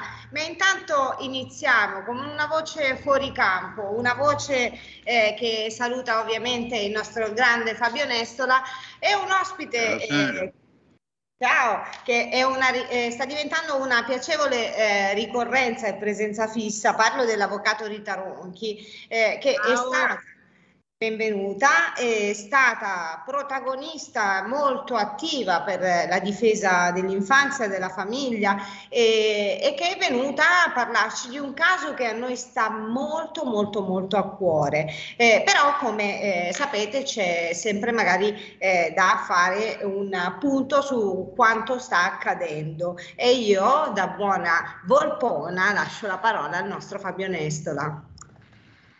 Beh, Sara, siamo, siamo menomati senza la tua immagine. Spero, spero che tu riesca a connetterti quanto Arrivo, prima. arrivo. Allora, per il caso del- dell'avvocato Ronchi ne abbiamo già parlato eh, in- del, del caso specifico accennando a sviluppi futuri ed oggi siamo proprio eh, ad, ad ascoltare questi aggiornamenti e ne abbiamo parlato anche per un altro argomento, sempre con la stessa ospite, per quanto riguarda il caso degli allontanamenti facili dei minori dalle famiglie d'origine, non solo il- la- l'inchiesta Angeli e Demoni. Le due cose sono eh, strettamente collegate perché anche questo caso mh, parla di, di bambini allontanati dalla famiglia d'origine, dalla mamma in questo caso. Sì. Quindi ascoltiamo eh, gli, gli sviluppi dall'avvocato Rita Ronchi. Allora, innanzitutto buongiorno a tutti e grazie ancora per l'attenzione a questo caso. Avevamo già parlato del caso della mamma di Roma, già da Pizzichillo, la quale eh, ha avuto dei figli da papà diversi e sostanzialmente eh, viene accusata di inidoneità genitoriale. L'intervento del servizio sociale della città metropolitana di Roma è intervenuta semplicemente portando via dei minori e eh, a detta della, della nostra Giada, comunque inventando anche degli elementi e degli episodi eh, a sé pregiudizievoli, ma che in realtà non erano aderenti ai dati di realtà. Diciamo che per due o tre anni questa procedura eh, pareva essere destinata alla- all'allontanamento totale, all'adottabilità di questi quattro bambini. Abbiamo invece preso in co- eh, all'ultimo questa, questa vicenda e eh, abbiamo deciso di evidenziare quelli che erano eh, i profili di violazione di legge della procedura.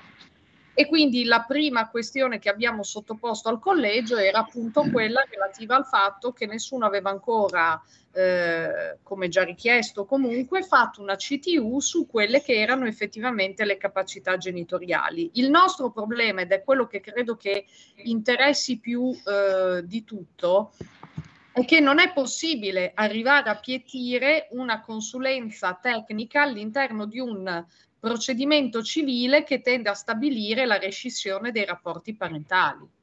Cioè, io credo che sia un dovere quando eh, lo Stato o l'ordinamento intendono sostenere che di fronte ad un rapporto naturale è più opportuno per un bambino non avere contatti con quel rapporto naturale, io credo che si debba dimostrare di aver fatto il possibile per aiutare ehm, la famiglia di origine e per garantire il- la presenza dei bambini nella famiglia. Questa cosa abbiamo evidenziato che non era avvenuta nel procedimento di, ehm, di Già. Eh, ora sentiamo un eco, vediamo l'immagine di Sara, però Sara abbiamo un ritorno. Abbiamo un rimborbo pazzesco. Sto cercando di risolvere qui la situazione. Eh, devi spegnere uno dei due, mi diceva Sammy. Sì, e sto cercando di farlo. Speriamo di avere così eco per gli interessi dei bambini e dei genitori. Ecco, appena l'ho Ora è risolto, Sara, grazie. Ok. Ecco, e allora mh, finalmente diciamo hanno rimesso la causa in istruttoria. Quello che invece è stato brutto è stato scoprire come molti elementi pregiudizievoli che avevano raccontato contro Giada in realtà non erano veritieri. Abbiamo ritrovato nel telefonino di eh, Giada delle registrazioni che aveva fatto quando aveva cercato un contatto con suo figlio che era stato descritto come un contatto che aveva traumatizzato il bambino, eh, che ne era uscito distrutto da questo contatto con questa madre, che era stata descritta altrettanto incapace di contenere le proprie emozioni, e invece facendo fare una perizia trascrittiva di questa registrazione abbiamo, abbiamo ben sentito e prodotto un mamma ti voglio bene. Allora, il problema è questo. Eh, quanto costi anche una, una difesa del genere, cioè a genitori che vengono attinti dal sistema minorile, dalla tutela sociale, sempre più spesso io noto che manca un vero progetto di assistenza al nucleo familiare di origine e ehm, vi sia tutta una narrazione che per mh, scalfirla, una narrazione che sembra proprio inarrestabile, che per scalfirla comunque ha dei costi molto considerevoli perché comunque bisogna andare, registrare, riascoltare, avere contatti con i servizi, vedere se poi quello che mettono nelle relazioni è vero o falso. E purtroppo io mm, lo voglio dire molto chiaramente, questa è una linea difensiva anche altrettanto impervia perché sostanzialmente eh, non è ammissibile non è ammissibile che qualcuno si permetta di dire che la relazione dei servizi sociali contiene degli elementi o che violano la legge perché emettono dei giudizi medici, clinici eh, e, e peraltro derelato sui eh, genitori, oppure che sono oggettivamente false su circostanze non vere. Quindi è sicuramente una lotta molto, molto difficile e, e molto complessa. Una, domanda però, eh, credo che, che sia l'aspetto più interessante, soprattutto per chi ci ascolta. Eh, va bene, ehm, hai detto finalmente, ecco, siamo arrivati, lo possiamo considerare un traguardo. Allora la domanda eh, che, che devo farmi e devo farti è fino a quando eh, queste, queste iniziative potranno essere considerate un eh, grande traguardo, un grande risultato, una grande vittoria? Quando arriveremo a che sia prassi consolidata? Cioè fino a quando solo eh, l'opinione di un servizio sociale senza una eh, verifica di specialisti eh, basti, sia sufficiente a, ad allontanare i bambini da una mamma. Allora, allontanare i bambini da un nucleo familiare è semplicissimo. Viene effettuata una relazione, viene effettuata una relazione dove viene indicato un pregiudizio. Eh, spesso e volentieri basta l'osservazione del servizio sociale, non viene disposta immediatamente una CTU, ma purtroppo non è che voglio parlare male di altri tecnici perché ce ne sarebbe per tutti i soggetti che partecipano alla tutela minori, difensori compresi e probabilmente forse anch'io sbaglio spesso approccio, quindi eh, col, con la massima umiltà, però neanche la CTU è salvifica Perché il problema è che noi viviamo una serie infinita di procedimenti dove ci sono dei figli che vogliono stare con i genitori e c'è un sistema che dice non è tuo interesse stare lì. Allora, se non si opera con un po' di coraggio, che quantomeno si eliminano questi procedimenti e si dà eh, comunque libertà alle persone di avere dei rapporti familiari e magari si comprende che vanno solo coadiuvati com'è quello che è previsto dal nostro sistema sociale. Io non, pre- non pretendo nulla di più di quello che dovrebbe già essere applicato. E invece così non è.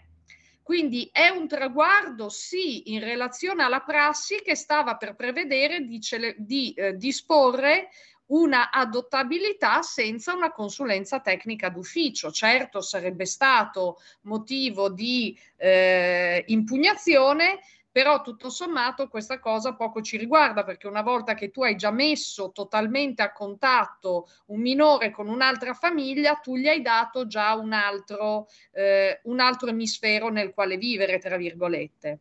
La questione è un'altra, è perché invece ci si basi per allontanare dei bambini solo su relazioni poste in essere da soggetti che non sono eh, eh, legittimati ad emettere giudizi o ad accertare situazioni che prevederebbero invece l'accertamento della polizia giudiziaria. Quindi io anche oggi ho ricevuto un provvedimento dove avevo fatto il quesito specifico dicendo gli assistenti sociali non possono eh, accertare l'assunzione di sostanze stupefacenti e mi sento poi dire, beh, ma la parte in fondo in una relazione ha ammesso che ne fa uso saltuario. Allora, dal mio punto di vista è grave perché se io formulo la domanda è, vogliamo intanto statuire magistratura che Intanto questi giudizi non possono essere messi se gli assistenti sociali non si permettono di dire adesso vai al CERT, vai da un medico e poi se ne parla. Mm. non possono dire è tossicodipendente. Uno può dire, secondo me, ha un atteggiamento da dipendenza. Valuti un medico che cavolo è questa cosa. E scusate se parlo così fuori dalle righe, ma esistono dei limiti, esistono delle autorizzazioni, esistono dei concorsi pubblici per avere quelle autorizzazioni. E questo eh, so, sono dei dati formali che afferiscono alla sostanza. E nel per caso, nel caso non si può. se posso intervenire, sì. Uh, in uno dei casi seguiti dall'associazione hashtag Bambini Strappati dal compendio del servizio sociale di Como è stata appena tolta la possibilità a questa mamma che aveva i figli uh, nel fine settimana che sono eh, affidati alla famiglia paterna uh, sono stati tolti questi fine settimana da poter passare eh, con i figli sul riferito di, eh, di evidentemente tornata a bere senza nessun accertamento momento eh, costituisce una grave violenza a danno di un bambino molto piccolo e di una eh, bambina prossima anche all'adolescenza che comunque in età ha un'età per cui recepisce anche forse malamente eh, taluni messaggi o eh, magari frizioni psicologiche da parte eh, di qualcuno molto interessato a distruggere la figura materna. Quindi ci troviamo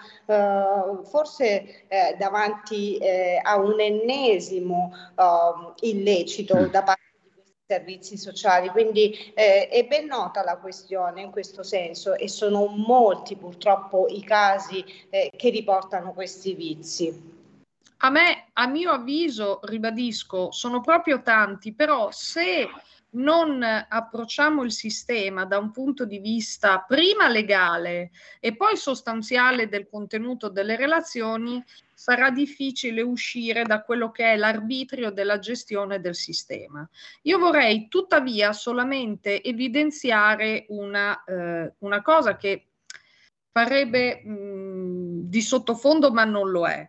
Avere quattro figli con padri diversi e essere criticata per questo è una cosa anacronistica. Allora, di fronte a eh, tutte le battaglie sull'indipendenza della donna, sul rispetto della sessualità della donna e su tutte le altre posizioni, mi viene da chiedere come mai invece questa donna viene massacrata proprio per questo? Perché un procedimento del genere, dove adesso bisogna fare una CTU psicologica e psichiatrica per vedere se vi è interesse dei bambini, eh, a, a, ad avere contatti con la mamma e a ritornare da lei dopo che hanno conosciuto per anni un altro ambiente.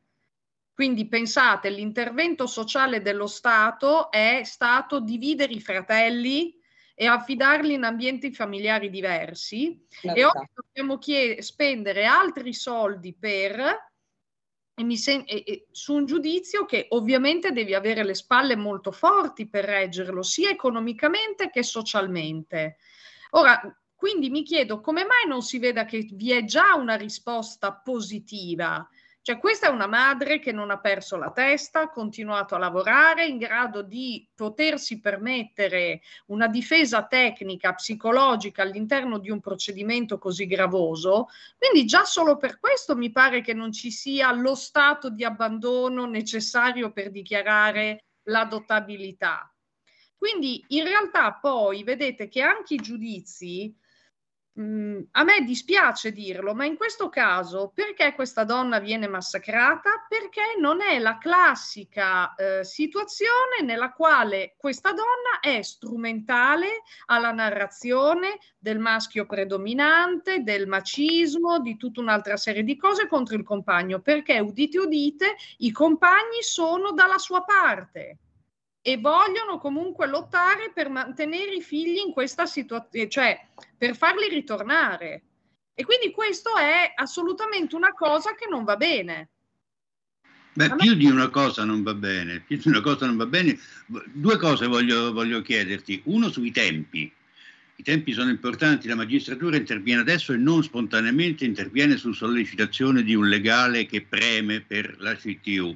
Ma eh, può sollevare qualche interrogativo il fatto che i bambini intanto vengano allontanati senza nessun accertamento, poi dopo anni di allontanamento si va a verificare eh, il legame con, con la mamma quando è stato già deteriorato e non per volontà della mamma, primo aspetto. Il, il secondo, eh, mh, diciamo da parte dei servizi sociali, sì, c'è un arrogarsi eh, diritti che non hanno e competenze che non hanno e ad arrivare a conclusioni alle quali non potrebbero arrivare, ma c'è o non c'è una collusione da parte della magistratura? Cioè io vedo anche, correggimi se sbaglio, il magistrato che si spoglia della toga e la consegna idealmente ai servizi sociali, dando ai servizi dei compiti su illazioni, su impressioni, su nulla di, di eh, scientificamente validato. Allora, ti posso rispondere a questa domanda? Eh, hai usato un, un verbo abbastanza forte. Io ti posso dire una cosa, che quando succedono dei problemi e fai delle contestazioni agli enti per abuso e richiesta danni, la difesa dell'ente è noi abbiamo fatto pedissequamente quello che diceva a noi l'autorità giudiziaria, cosa non sempre vera peraltro. Eh, quindi il vero mistero della fede è perché quando viene fuori che sono state violate le regole, le prassi, che gli utenti sono stati sostanzialmente umiliati dal rapporto con gli assistenti sociali, perché poi i magistrati eh, comunque non prendano posizione su difese, noi abbiamo fatto quello che ci diceva il magistrato, oppure perché si fanno rinvii ad un anno senza eh, interlocuzioni, senza possibilità di avere effettivamente eh, un contatto. Io vi ricordo una cosa, che i genitori oggetto di sospensione o limitazione sono considerati in contrasto con gli interessi del minore all'interno del processo e che vi sarebbe il curatore del minore. Ecco, per esempio, io in un caso a Monza ho il problema dove abbiamo una coppia coni- ancora coniugata perché l'udienza presidenziale ci sarà ad ottobre. Eh, è intervenuto dopo eh, presentazione di querela di maltrattamento subito il Tribunale per i minorenni con una limitazione, un affidamento ai servizi, è stato nominato un curatore, noi diciamo da mesi, io, io difendo il papà, noi diciamo da mesi che c'è una relazione extraconiugale in casa e che i bambini soffrono di questo repentino cambio dove si sono trovati in casa dopo due giorni che è uscito il padre, il nuovo compagno della madre, io non riesco ad ottenere dal curatore una condotta che consenta di aiutare questi bambini. I servizi sociali e il curatore mi hanno chiesto ci dia lei la prova. Questo è il problema, perché dovrebbero invece emettere un provvedimento, fare una relazione, inviarla al Tribunale per i minorenni dicendo noi in qualità di ente affidatario vietiamo la coabitazione o la frequentazione con altri soggetti della coppia, perché se riteniamo che c'è un nucleo in crisi e ci facciamo pagare un affidamento dei minori al servizio, dovremmo anche garantire che si possa lavorare sul nucleo primario e non presentare ai bambini le nuove relazioni reciproche dei genitori. E mi sento dire ci provi qualcosa lei. Eh, ora mh, lo proveremo e vedremo quale sarà la reazione. Oddio, meraviglia e stupore, ci ha mentito. Mm. Cosa già abbastanza eh, evidente perché è stata richiesta una richiesta di archiviazione sulla denuncia proprio motivata sulle allegazioni successive della difesa del padre che ha fatto notare che avevano proprio messo passaggi fondamentali e che le condotte di maltrattamento non esistevano. E Quindi, sulla parola archiviazione direi che ci potremmo fare anche una serie di puntate infinite, per cui eh, ci sono... Però il dramma, il dramma è sempre quello, cioè capire chi deve fare che cosa all'interno della tutela minori. Mm e perché, e perché non venga fatto e perché da chi ha un potere di controllo non venga preteso il controllo. Ora, se io sapessi o se io fossi un magistrato che ha limitato la responsabilità genitoriale di due genitori e scopre che si sta pagando un carrozzone di assistenti sociali, servizio di neuropsichiatria, valutazioni della personalità limitatamente alle capacità genitoriali che poi invece sappiamo che ti guardano anche il rapporto con la mamma, il papà, tirano fuori diagnosi infinite, io mi chiederei, scusate, allora eh, perché lo dobbiamo fare se poi questi bambini sono già pronti per vedere il nuovo compagno della madre? Cioè, questo sarebbe un quesito da porsi. Anche un elemento che a noi è molto ricorrente, il fatto che quando oh, intervengono eh, questo tipo di dispositivi poi invece si eliminano magari molto spesso anche i nonni. Quindi perché anche un nonno no e un compagno nuovo sì? Senza essere adeguatamente trattato e profilato come dovrebbe essere in questo caso specialmente. Appunto, a maggior ragione anche questo. Quindi in realtà è in tutto il sistema minorile e ovviamente ci saranno le virtuose eccezioni, ma è un sistema di talmente tanti soggetti che basta che uno solo venga meno ai suoi doveri che effetto domino cadono tutti.